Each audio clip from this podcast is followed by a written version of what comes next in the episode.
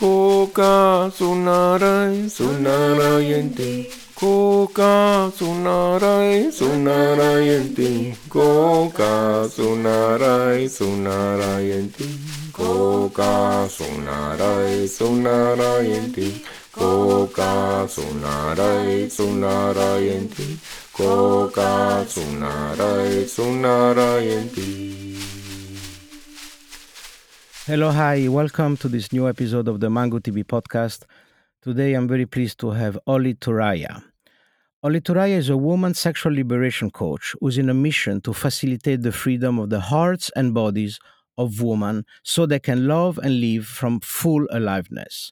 She's trained in the VITA Method coaching modality, which is a tantric approach to healing sexuality through science and spirit. She lives in Nosara, Costa Rica, and has cultivated a thriving Tantra community in the jungle. Visit her website at www.hollyturiya.com to listen to her weekly podcast and to learn more about her private mentorship journey and online courses. You can also follow her on Instagram at holly.turiya. Welcome, Holly. Thank you so much for having me here today. What a pleasure. Thank you. So, yes, just for maybe your followers that are new to the Mango TV podcast, Mango TV is part of this small production company called Mangusta Production. We started in 2008 to develop a documentary based on Daniel Pinchbeck work, 2012, The Return of Quetzalcoatl. I don't know if you remember that book by Pinchbeck. He was considered one of the contemporary Castaneda of, modern contemporary shaman, urban shaman. Anyhow, his idea was that, the 2012 was bringing a tipping point in consciousness and that, global transformation would come from personal transformation. So that was a little bit the beginning of our journey. And then we produced a documentary called Monogamish. We interview back then Lila Martin and Esther Perel and Dan Savage and Christopher Ryan and then now slowly we're still doing a little production, but we find podcasts much more fast and effective and economical. But in our DNA, the curiosity of what allow and facilitate and create transformation. So we had maybe roughly 50 guests, and ultimately we're interested in capture the cathartic moment of the transformation, and specifically we're interested in psychedelic and neo-tantra, which we think are very powerful hook to catalyze this transformation, and neo-tantra even more now by empowering women. But we'll get there. Tell us a little bit how did you go from being a jet setter DJ into like a reclusive tantra teacher in the jungle? Oh, what a great starting question. It's funny because in my heart I'm still very much a jet setter DJ. And even in my DJ days, I was very much a tantrika. So it doesn't even feel like that much of a shift for me. Nice. Essentially what connects the two for me is creating spaces that promote liberation for people, that bring people deeply, deeply into their body through community, through celebration. And so I really view DJing and Tantra, working with the energy, working with the liberation of the heart and the body as very, very similar. They don't even feel that different to me.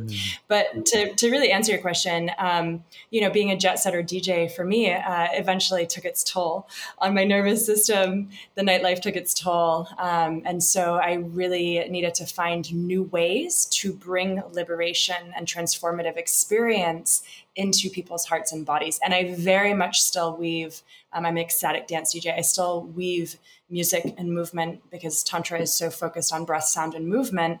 I really still weave a lot of that into my offerings and into my facilitation spaces. So I haven't changed that much.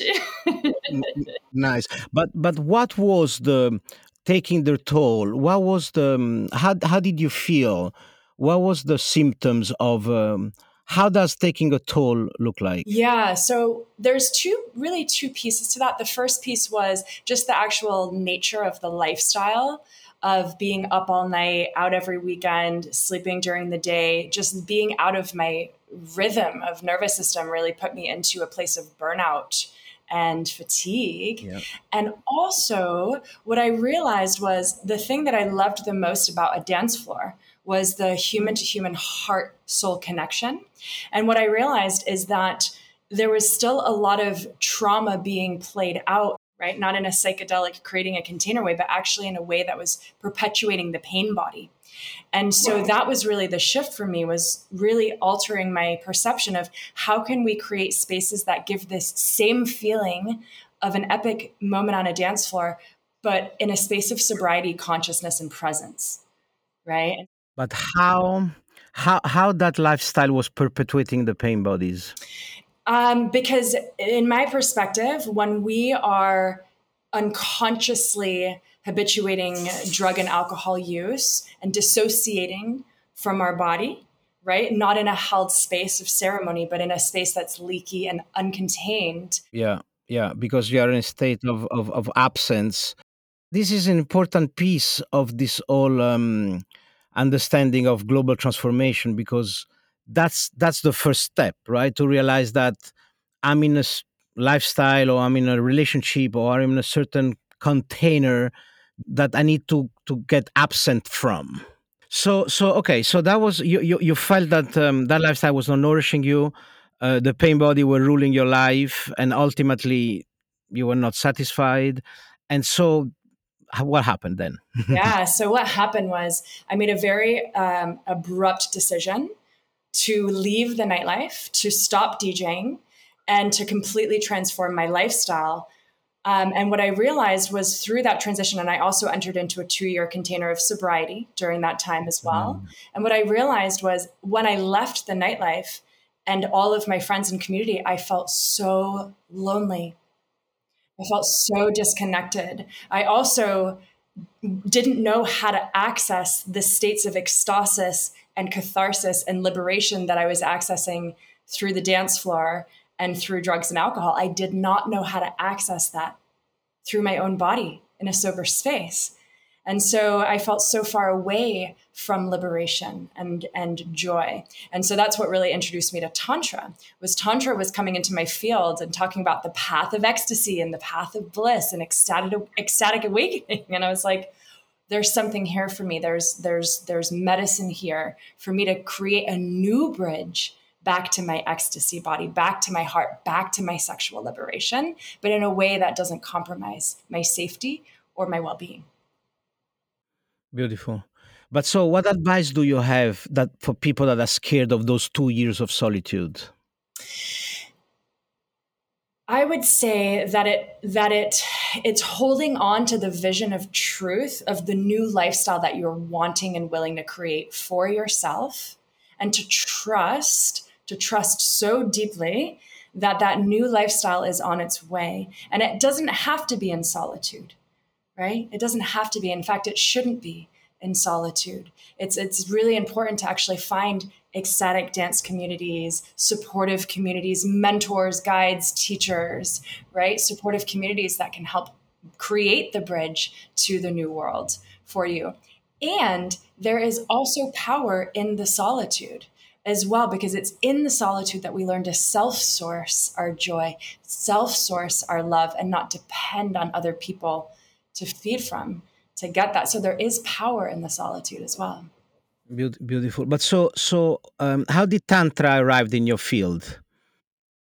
So Tantra arrived in my field, actually, I had just recently come back from a trip to Ibiza about 15 years ago. And a Tantra teacher came into my field. And this was around the time that I had entered into sobriety. And he gave me a book called Tantric Awakening for Women. And I remember the cover, it was just like this woman with like all her chakras beaming open and total bliss and ecstasy. I'm like, that is how I feel on a dance floor. That is how I want to feel in my body. That is how I want to feel in my heart. And so I read this book And it just opened up a whole new possibility for me. And little by little, Tantra teachers, mentors, guides, teachings, books just started literally falling into my path. Like the path found me. I didn't have to go and seek it. But what I did put into my heart was that desire to know more and to learn more. And it just started coming into my life really effortlessly. Beautiful. But so, and then you started the first course. You started with Lila Martin with the VITA program? No, I did Lila Martin's program 2 years ago. Wow. When I first started on the path of Tantra, which was about 15 years ago, everything that I learned was from one-on-one mentorships with guides and reading. I read every book under the sun there was to read about Tantra. And at the time, I also owned a yoga studio. And so I started teaching Tantra classes to our community there. But really, initially, it was mostly the books that I was reading and then the one-on-one guides that I had. It wasn't later on in my journey until I decided to commit to this as my offering did I start to really deepen in my mentorships and guides that I was receiving. But if you don't mind, if it's not too intimate, but how did you start, you know, rewiring your body into this new form of pleasure, more holistic, more metaphysical? How this search in this new practice has evolved experientially for you? Yeah, so it's been, I would say for me, the journey really started with and continues to be through my own self-pleasure practice. Really deepening a relationship to my body and knowing that I am the source of pleasure. I am the source of love. And that if I choose to, I can share that with someone who is also a source of their own pleasure. But it was really my own self-pleasure practice that brought me home to my body to really reclaim that. And little by little begin to take sovereignty of, I don't need a substance. I don't need a partner. I don't need anything outside of me to have the experience of pleasure. It is all within me. And then from there, I can pour that out into others through relationship and experience. Beautiful. So very, very empowering. So the self-exploration into this new empowerment state, and the desire, the didactic desire to then pass this wisdom, sort of like progress in parallel. And there was a moment where you decided to be a full-time teacher, because I heard somewhere that you also decided that also the yoga was too much of a distraction, the yoga center. So yeah, so when we had the yoga studio, like I said, I was teaching Tantra classes, but my main job at the time was running the management of the company, and we had a large company. And what happened is in 2020, when the pandemic hit, we were mandated to close our studio and then eventually closed it permanently 4 months later. And the day that I closed my studio doors, I made a vow to commit myself wholeheartedly to the tantric path as a teacher and as a guide, because all this space had opened up in my life and the path was calling me forward as a leader and as a mentor and as a teacher. And I knew that after 10 years of studying this wisdom and embodying it, that I was now ready to transmit this wisdom. I trusted myself so deeply to actually be a light bearer and a torch bearer for the tantric path. Beautiful. So pandemic ended up really serving, even though at the time it wasn't clear, it really served me stepping fully onto this path as a teacher. Yes. And, you know, from my point of view here in Ibiza, you know, we see many people. One of the recurrent theme is that, you know, this moment in time will be remembered for many things, but also about a second wave of feminism, of woman empowerment, right? In the 60s, it was very almost political. It was like almost, you know, it was like the woman had the right to be as promiscuous as men and didn't need the man. But now this second wave is much more spiritual in a way. It's much more softer. It's much more inclusive. It's much more holistic. And I think that it's impacting society. It's everywhere. You go on Instagram, on social media. It's there like woman empowerment, neo tantra courses everywhere. But so my question is, you know, I'm in my 50s. I have, you know, many friends have been married for 20, 30 years, and you know, only a few years ago, you were not. They were not discussing that. But now more and more comes out that the women are not satisfied by the sexuality, by the emotional support, and so what advice? You know, of course, the best thing would be to like come and work with you. But if someone is not ready to reach out to a tantra teacher, what would you say of all these women that are stuck in a sexless marriage, for example, on how it is their right to reclaim their pleasure and how, you know, they should explain their husband that they have this opportunity to create a sacred container that would expand their connection with everything. Does it make sense? Absolutely. It's such a beautiful question. And to speak to your first piece, you know, you're absolutely right. Like the feminist movement happened and now which paved the way for the feminine to really rise and have her voice. And now we're really in a space of union, of divine union, and merging between the masculine and feminine forces on this planet, which is what Tantra teaches. Tantra means weave in Sanskrit, and we're being taught how to weave the masculine and feminine in power together. And so to answer your question, for a woman that maybe isn't quite ready to work with a teacher or seek deeper support, but really wants to have more satisfaction and pleasure in her life, what I would say to that is for women to remember that women are actually the leaders in the relational space. Why? Because we are so deeply embodied into our hearts and into our wombs, which is the energy space that leads a relationship container. And so the first piece is for a woman to really reclaim her sexual sovereignty. So instead of blaming and shaming the partner or the person that she's with sexually for not pleasing her, for not being satisfied, is to take full responsibility first and foremost for reclaiming her pleasure. On her own, first and foremost, to reclaim, to make pleasure a priority in her life, to make it a non-negotiable, to be something that she stands for. And when I say pleasure, I'm not just referring to sexuality. I'm referring to rest and digitally detoxing and creativity and eating slowly, just slowing it all down, coming back into the body. And when a woman prioritizes her pleasure for herself, that naturally descends her back into her body and invites, on its own magnetism, invites the man back into a sexual space with her to share in the pleasure that she's already emitting. So women are like flowers, right? So if we can feed our own soils and nurture our bodies and slow down, then our flower of sexuality and eros opens back up again, and we become magnetic to our partners. And the sexuality sort of restores itself. So to simply answer your question, it would be to invite women to drop deeply back into their bodies. Slow down. Beautiful. And what do you think, just to stay on this theme of couple in troubles, you know, I remember when my wife and I, we moved from New York to Ibiza for lockdown. Mm-hmm. And then, you know, we had bought a piece of land here years ago, and we were building a house. And I remember reading the, you know, main cause of divorces were like changing country on a family level, you know, new school for the kids, etc. Build a house together. And then at the time I have a cannabis addiction, like, you know, four years ago. And so those three things happened at the same time.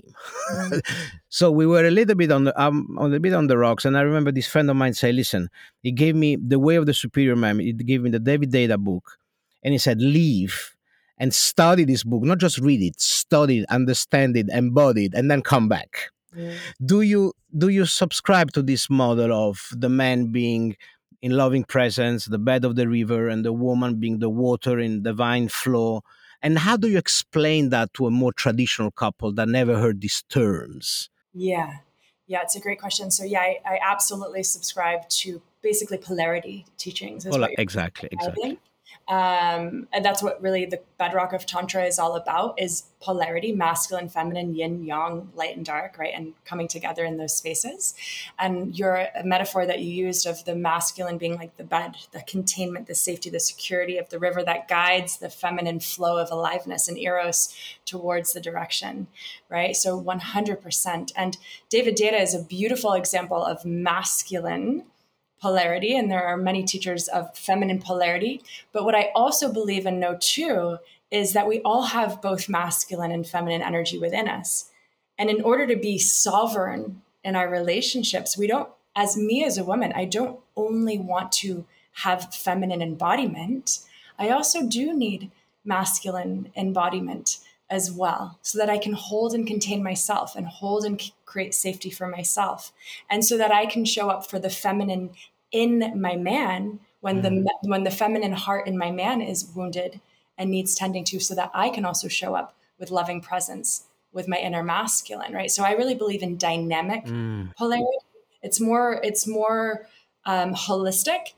And how I describe that to people that are very new to sort of the languaging around polarity and Tantra is I just use the metaphors of nature, because nature is the Tao. It is the way. Polarity is the way of nature.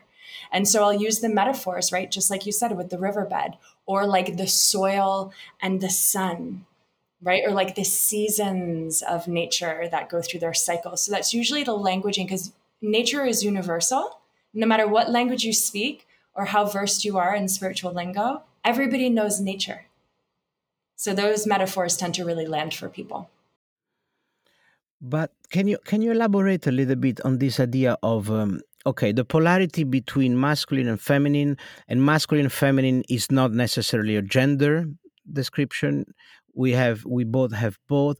But so what you're saying is that it's important to take turn, like, when a man wants to be more into the feminine and being held, it's important that it's clear who does what. Otherwise, we lose the polarity. Is that right?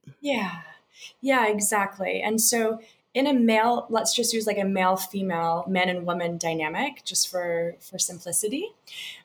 In order to maintain polarity in that relationship, what matters is that one person is in the masculine energetic and one person is in the feminine. And now, naturally, a woman is mostly going to want to reside in her feminine energy, and a man's going to want to be in his masculine energy. And that's what creates the polarity. And there are times when the man wants to soften into his heart space and needs more of the masculine energy from his partner or leadership from her, and vice versa. So it's important to be well-versed, and this is really what Tantra teaches us. It's important. You want all keys on your piano to become a masterful player of life. You want to know how to play all those keys. And if you're just playing the white keys as a woman and you don't know how to play those black keys, you're not going to have a full, well-rounded symphony. And it's the same for the men, because the more I understand the masculine energetic in myself, the more I can love and worship the masculine in you, because I'm intimate with the man within me already and I understand what he needs. So it's really about coming. Tantra really teaches us how to come into wholeness instead of being half of a whole, standing on one leg and needing another person in order for me to stand fully is what traditional polarity teaches us. What I really believe is that we should both be standing on two legs in strength and in sovereignty. And from there we dance. Yeah, beautiful. Because one thing that one of the many takeaways from the book was that, we as men, we tend to treat our woman like a friend, like a male friend. So like a male friend comes to you and say, listen, I have a problem. And it's like, okay, let's break it down. We're going to pros and cons. We do a spreadsheet Excel. We do we take it very rational. But the woman, when it comes with you with a problem, she doesn't want a solution. She just wants to be heard. She wants to be held. And it sounds very basic stuff for you, but so many men are still stuck in this idea of, how can I help? Why? Totally. Because in that space, a man is actually trying to connect with the woman's masculine, her mind. He's trying to connect with her logic and her strategy and solution, when actually what he needs to connect with is her heart. She wants to be heard. She wants to be expressed. She wants to be seen and felt, not solved. She doesn't want to be solved. Yeah. And she wants to be free, to be like the water or like the weather, to be, sun in the morning and storm in the afternoon. The weather is always right. Exactly. Yeah, I feel that there is a lot of conversation going on these days, and that's very healthy. But so, just to staying on the relationship topic, Tantra practitioners are traditionally monogamous or polyamorous? Is there a correlation, or is completely independent? In my opinion, it's completely independent. It's one thing that happened in the West when Osho brought Tantra to the West. It became sexualized. Mm. Right? It became sexualized. And I think that actually we needed that because it came around at the time of sexual liberation in the 60s. But Tantra, sexuality is just one leaf on the tree of Tantra. Tantra is so much more than sexuality, right? So Tantra is really about the liberation of sexuality and of heart space and breaking down conditioning that society has placed upon us. Now, there is a lot of societal conditioning around relationship dynamics of it has to look this way, monogamy for life, right? Like that's like, we're just given like one model. What Tantra invites us to do is to come into truth, no matter what that is for you. So for some people, when they enter the sexual liberation and heart journey, they realize that actually being in a confined, traditional monogamous relationship is no longer true for them. But some people realize that it's the ultimate truth for them, and divine union is the way, and sacred marriage is the way. So to me, Tantra and relationship dynamic styles are unrelated, but you often see them in the same space because people that reach for Tantra are looking to become free from societal conditioning around sexuality and love. So you see them in the same space, but they are unrelated. Do you mind if I ask your relationship preference? Yes. So my relationship dynamics have changed so much throughout the years and from my personal exploration in this space. So the last 2 years of my journey, 5 months prior to where I am, I've been in open relationship dynamics. And this has really, really served the liberation of my heart space and my sexuality for me to break down the conditioning of jealousy, of fear, of abandonment, of scarcity, and to step into a completely liberated space. And now that I've been through that chapter and integrated freedom in my heart and in my womb, now I'm ready to enter into divine, committed, devoted union with one partner that I devote myself to fully and bring all the liberated eros that I have in my body and all the liberated love that I have into a held sacred container, right? And within that sacred container, I also am a temple priestess as well. So I hold spaces of sacred sexual exploration for people and the community to explore their sexuality in safe ways. So within my container of divine union, I also desire for there to be room and space to follow our desires when they're present in safely held containers, right? In a safe and sacred ceremonial space that's sober, that's grounded, that's reverent, and then be in our divine union always. That's what I'm seeking. Yeah. Yeah. Sober, grounded, and reverent, and in total consent and boundaries and yeah. But so, and how was these 2 years of non-monogamy for you? It was like a roller coaster? It was wild, it was wild. On my podcast, I just released a 2-part series of the 10 gifts that I received from it and the 10 hardships and lessons. And I really went deep into it. It felt like a 2-year medicine ceremony for me. Nonstop. It taught me so much. It allowed me to see all the wounding that I held in my body around comparison, around jealousy, around not enoughness, around contraction in monogamous relationships. It allowed me to celebrate my pleasure and have the courage to declare my desires and my wantings, to find my voice, make my needs and requests known. Like it really empowered me. And it allowed me to open my heart to not just open relating through sexuality, but also through my love as well.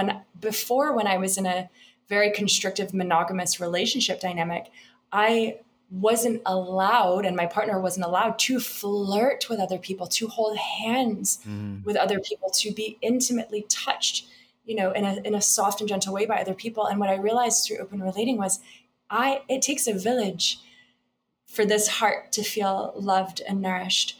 And I can do that without sharing my erotic sexual energy with anyone else. Mm-hmm. But my love, my heart wants to love many and serve many. And so that's really what I learned from open relating, was how to love many people, even while keeping my sexuality contained to one person. And how did you deal with, because of course the freedom was reciprocal. So how did you feel about your lover going on in different direction? Oh, it was, initially we eased, I had two partners throughout that time. I had two primary partners throughout that time, separate from each other. We eased into it. So this is a very important piece. The nervous system cannot handle just opening overnight into open relationship dynamic. It will blow out your nervous system and put you into fight, flight, or freeze. So we eased into it. It started off by just talking about who we're attracted to, right? And who perhaps we have a crush on, and allowing ourselves more freedom to flirt with other people. And then maybe going on a date with another person, but no physical contact. So we eased into it. So I think that's a really important piece to say. But when we got into the deeper pieces of opening our fields towards other lovers, it put me into the deepest spaces of ceremony, because it allowed me to sit with the medicine of my grief, of my heartbreak, of abandonment, but consensually. Yeah. Not through betrayal or lies or cheating or shadow, but open. Yeah. Right. So in a way that felt so healing. So it allowed me to meet the deepest pain in my heart. And I'm so grateful for that, because I was able to meet the deepest pain in my heart. I was able to bring unconditional love and presence to those spaces and anchor in unwavering worthiness into my being. Unwavering worthiness into my being that is independent of a lover or a partner. So I'm so grateful for those times. Right? And now that I've embodied that, it's like I've integrated the lessons. I no longer need open relating because I have those gifts in my transmission, in my being, right? So I can release that lifestyle. Wow. Should be like in the marriage contract. Now we do 2 years of open relating. And then, but let me ask you this, because is it fair to say that, going through life and you can either respond or react to life, right? To a life event, right? You respond when you respond from your authentic self, and you react when you react from your wounded self. The pain body, yeah. Through the pain body. So sometimes in life is not black and white. There's a little bit of both, right? So how do you, because the way you mention it, it's very grown up, very mature about, having the opportunity to using this feeling as the situation as a mirror to look my own pain body. But sometimes there is just a very healthy pain of losing someone you care. Absolutely. So how do you determine when is a reaction to a pain body and a child and a childhood wound, or just a very healthy fear to lose someone you like? Yeah.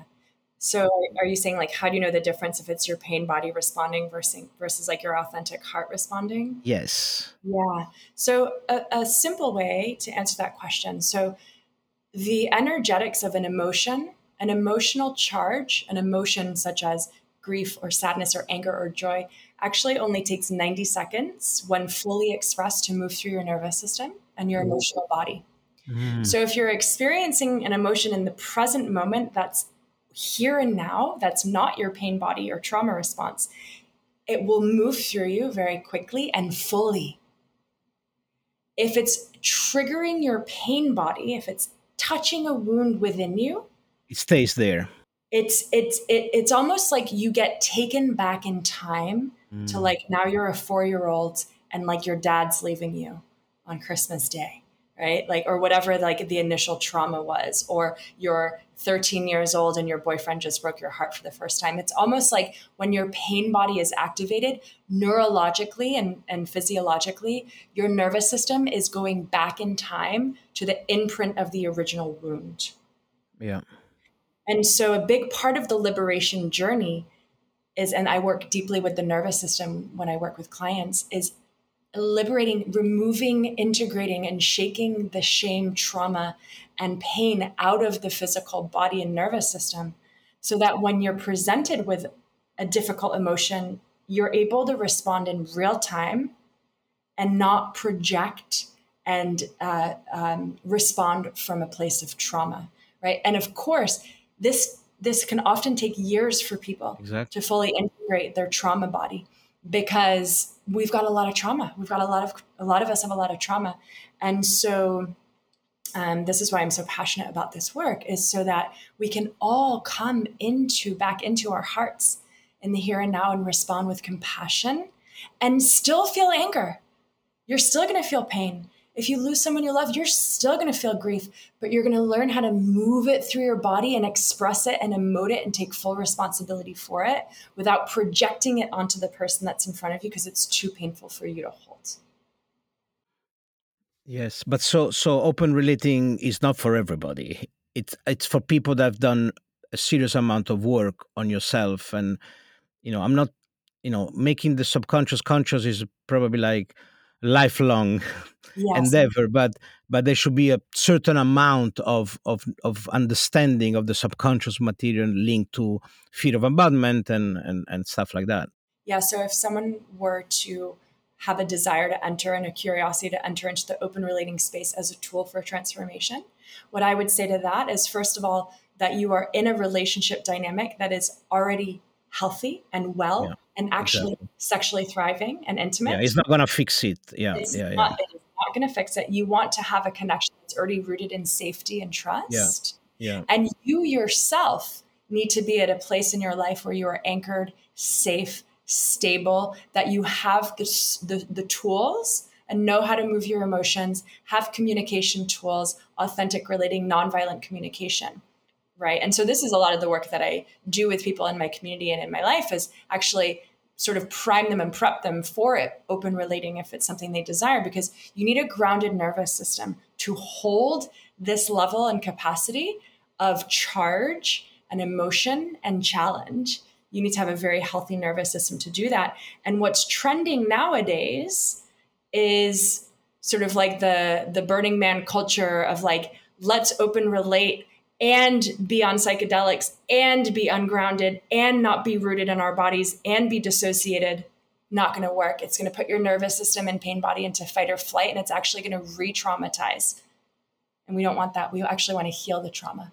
So groundedness, sobriety, consciousness, and true presence and safety are necessary to enter the realms of open relating. And of course, not everybody's going to do that.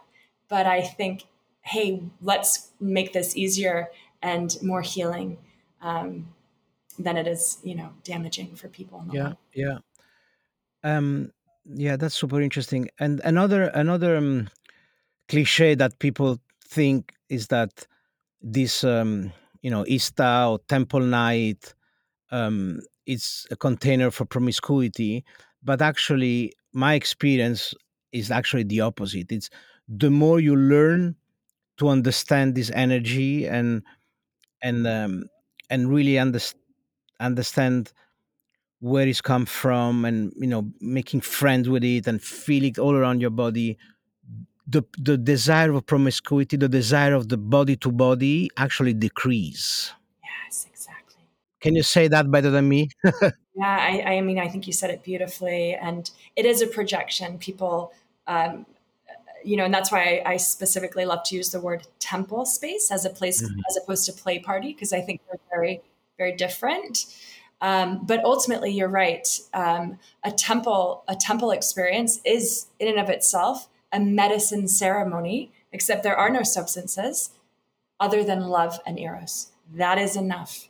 And we enter into these spaces to say to ourselves, who am I when I dissolve shame and shoulds and should nots from my sexuality? Who am I?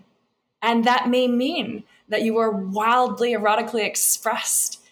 It may not mean that either. It may mean that you are very contained in your sexuality, but because you choose to be, not because you should be.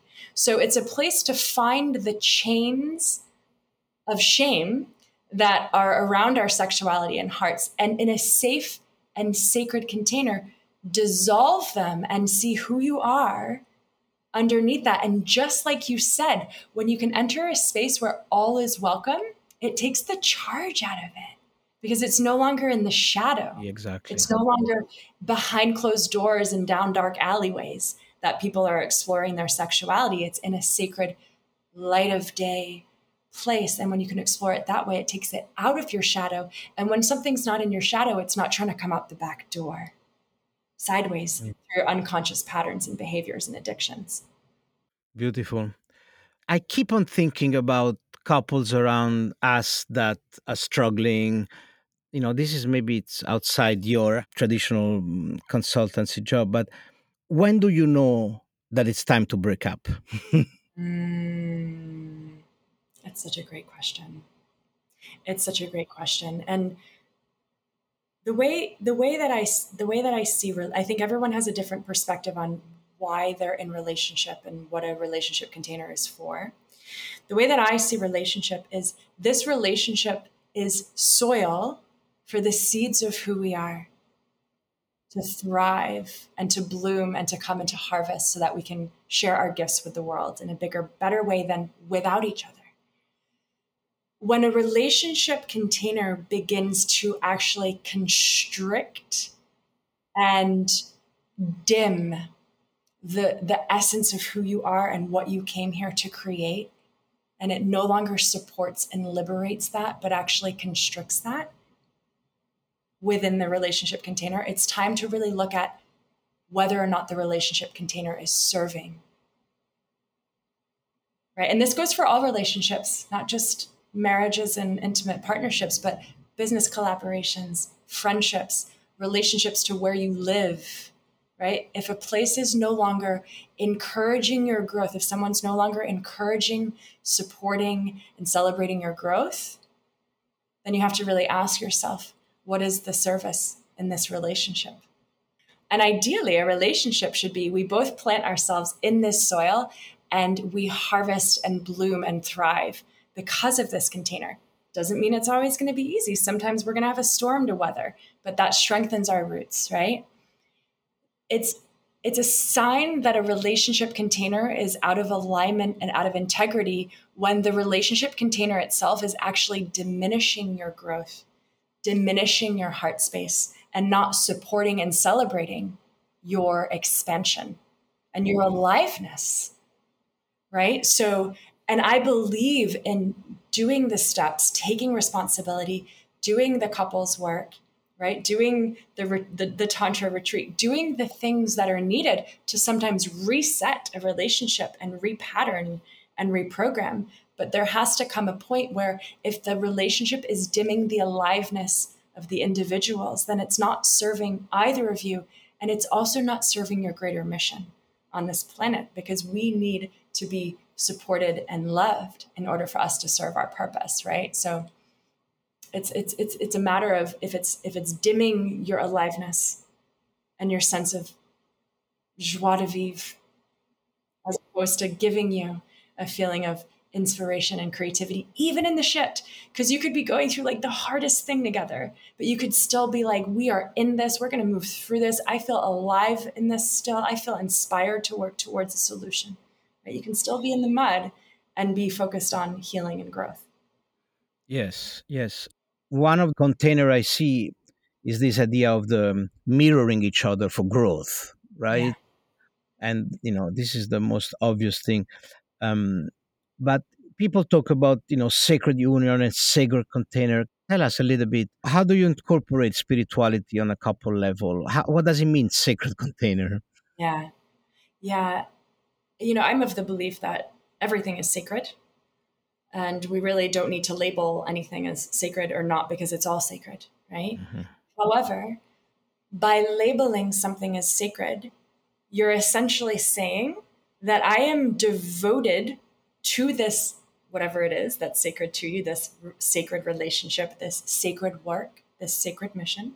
I am utilizing this to serve something beyond myself.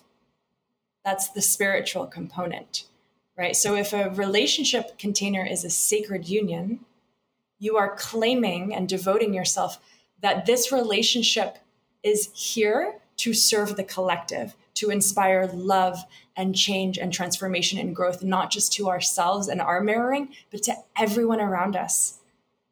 And when you're claiming something as sacred, you're remembering that you are supported by source. You are supported by the unseen in life, that there's a mystery to it. So even when you're in a dark time, you know that this is serving. There's medicine here. So there is an element of trust. There is a huge element of trust and humility, because it's not about your own ego and your own wants and your own needs. Mm. It's about in sacred union, you're utilizing your relationship in service to the whole community. Yes. And like, Rupert Sheldrake would say, you put out into the morphogenetic field this process of integrating your shadow and being whole, and that affect this energy can be felt and utilized by other people. Absolutely. Especially in relationship to two humans in union, there's something powerful that happens when the sexuality, love, and higher consciousness of two humans come together. You create a force field of healing around you that is a transmission without even saying anything. You don't have to teach love. You don't have to teach sexuality. Just being in love changes the world around you. Yes. But so I have to ask, so is there a space for a psychedelic practice as a couple practice? Yes.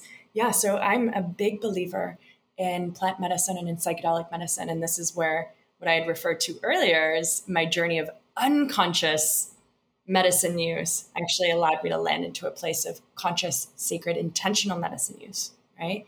And so I think that I really follow the work of Jamie Wheel and his book, Recapture the Rapture. Yes.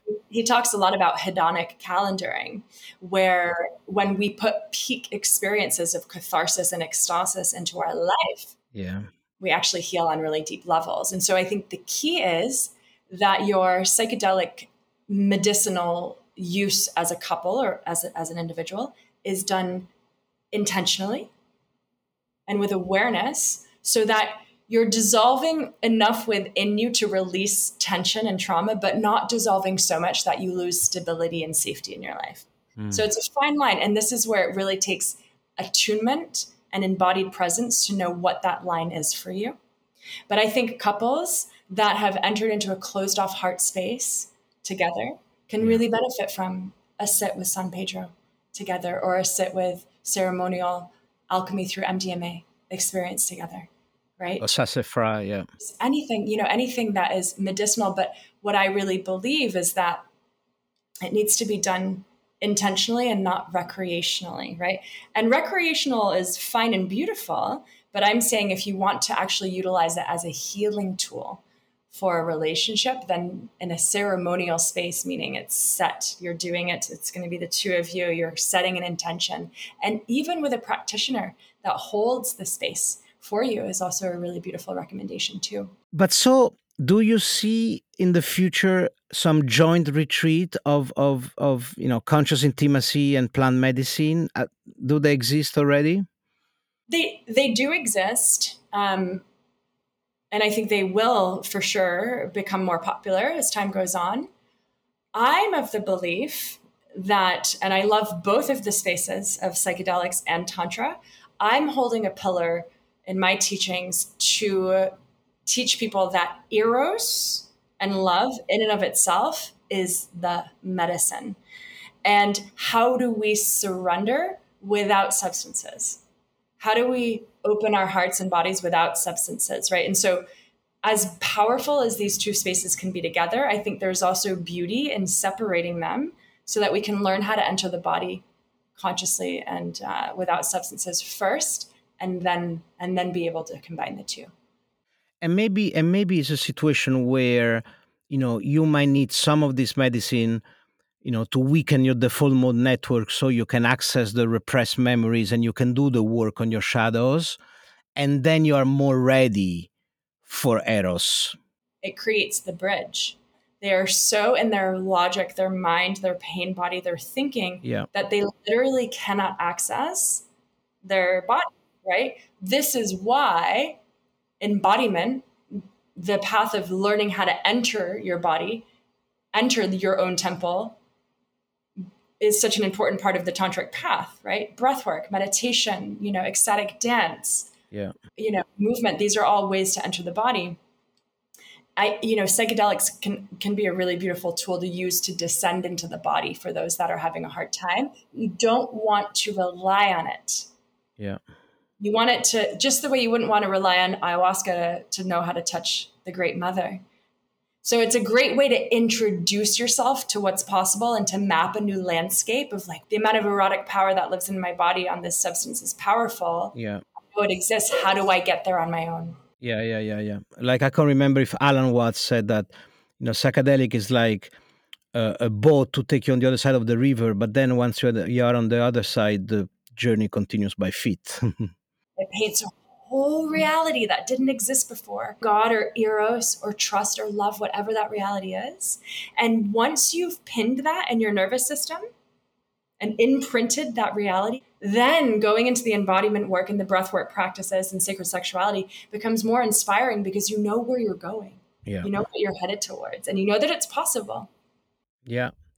So we're getting close to the 1 hour mark. Tell us a little bit your offerings from the shortest to the longest. So my offerings that I do, so I work mainly with women is really my targeted area of expertise. And my mentorship journeys, it's really... I walk along the bridge with people, right? So I serve as a boat for people to bring them into a space of liberation and embodiment for however long is needed in their process. Most of my clients journey with me between 6 to 12 months. That's usually around the time frame that most people need support. And then I also host in-person events, immersions, temple experiences in person. But in terms of the work that I do mentoring clients into sacred sexuality and heart liberation, that's done online. It's a once-a-week container that we hold a Telegram thread as well, which is a really beautiful way to stay connected and in support throughout the journey. And then I also share my whole library of pleasure practices, embodiment practices, communication tools, conflict resolution, all the resources that I have to navigate this path. I open up for my clients as well. So the journeys that I take, really they're longer journeys. And some, I have clients that I've been working with for over a year that I'm still supporting because ultimately, as long as we're loving and relating and in erotic connection with others, there's always ways to deepen. So having a love, sex, and relationship coach in your corner, supporting you and guiding you, it could be an eternal journey, right? For some people, it's more of an acute situation that they want support with. And for some of my clients, it's, hey, I want someone in my corner that's like team love and team eros. And I'm that person for them. Yeah. I remember listening to, I think, Sofia Tundari or Ines Rock, I don't remember, that was saying that, this path of sexual liberation and sexual empowerment for women affect all aspects of their life. She was saying about this woman, Italian woman in fashion in Milan, that was saying they were like overstressed and overworked. And they would say, I don't have time for spirituality and eros. I need to start my line or do this, do that. And then I will think about, and, if you start the practice, there's more chance you succeed. Yes, exactly. Yeah.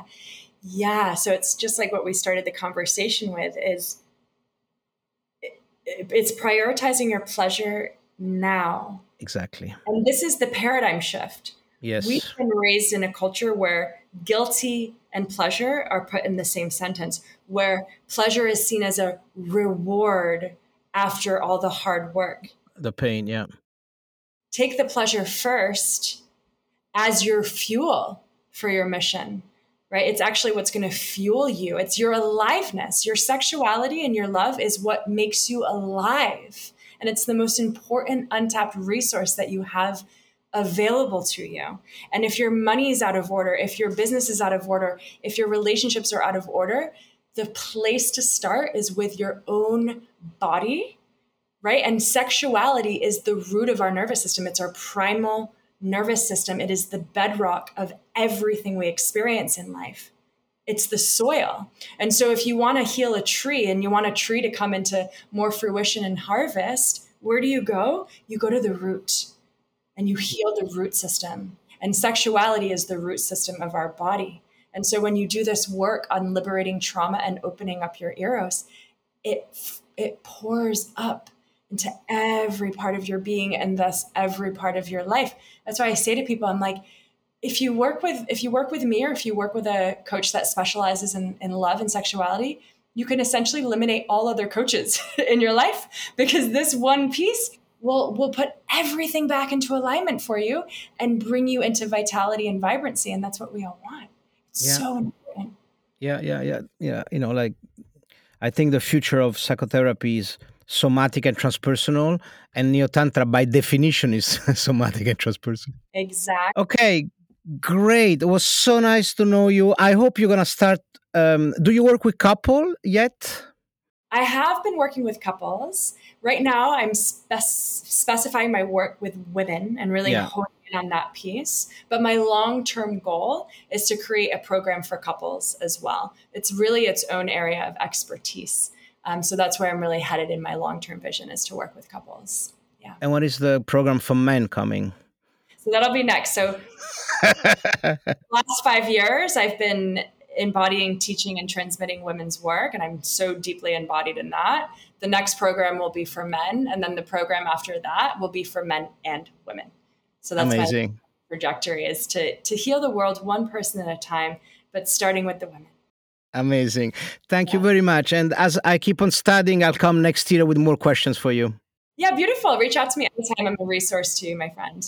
Thank you. Thank you. Olha, bacione. Gracias. Ciao.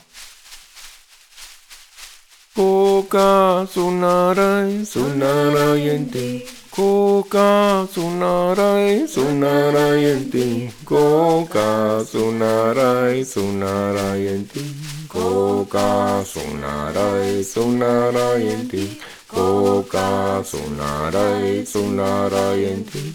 Coca sonarai, sonarai en ti.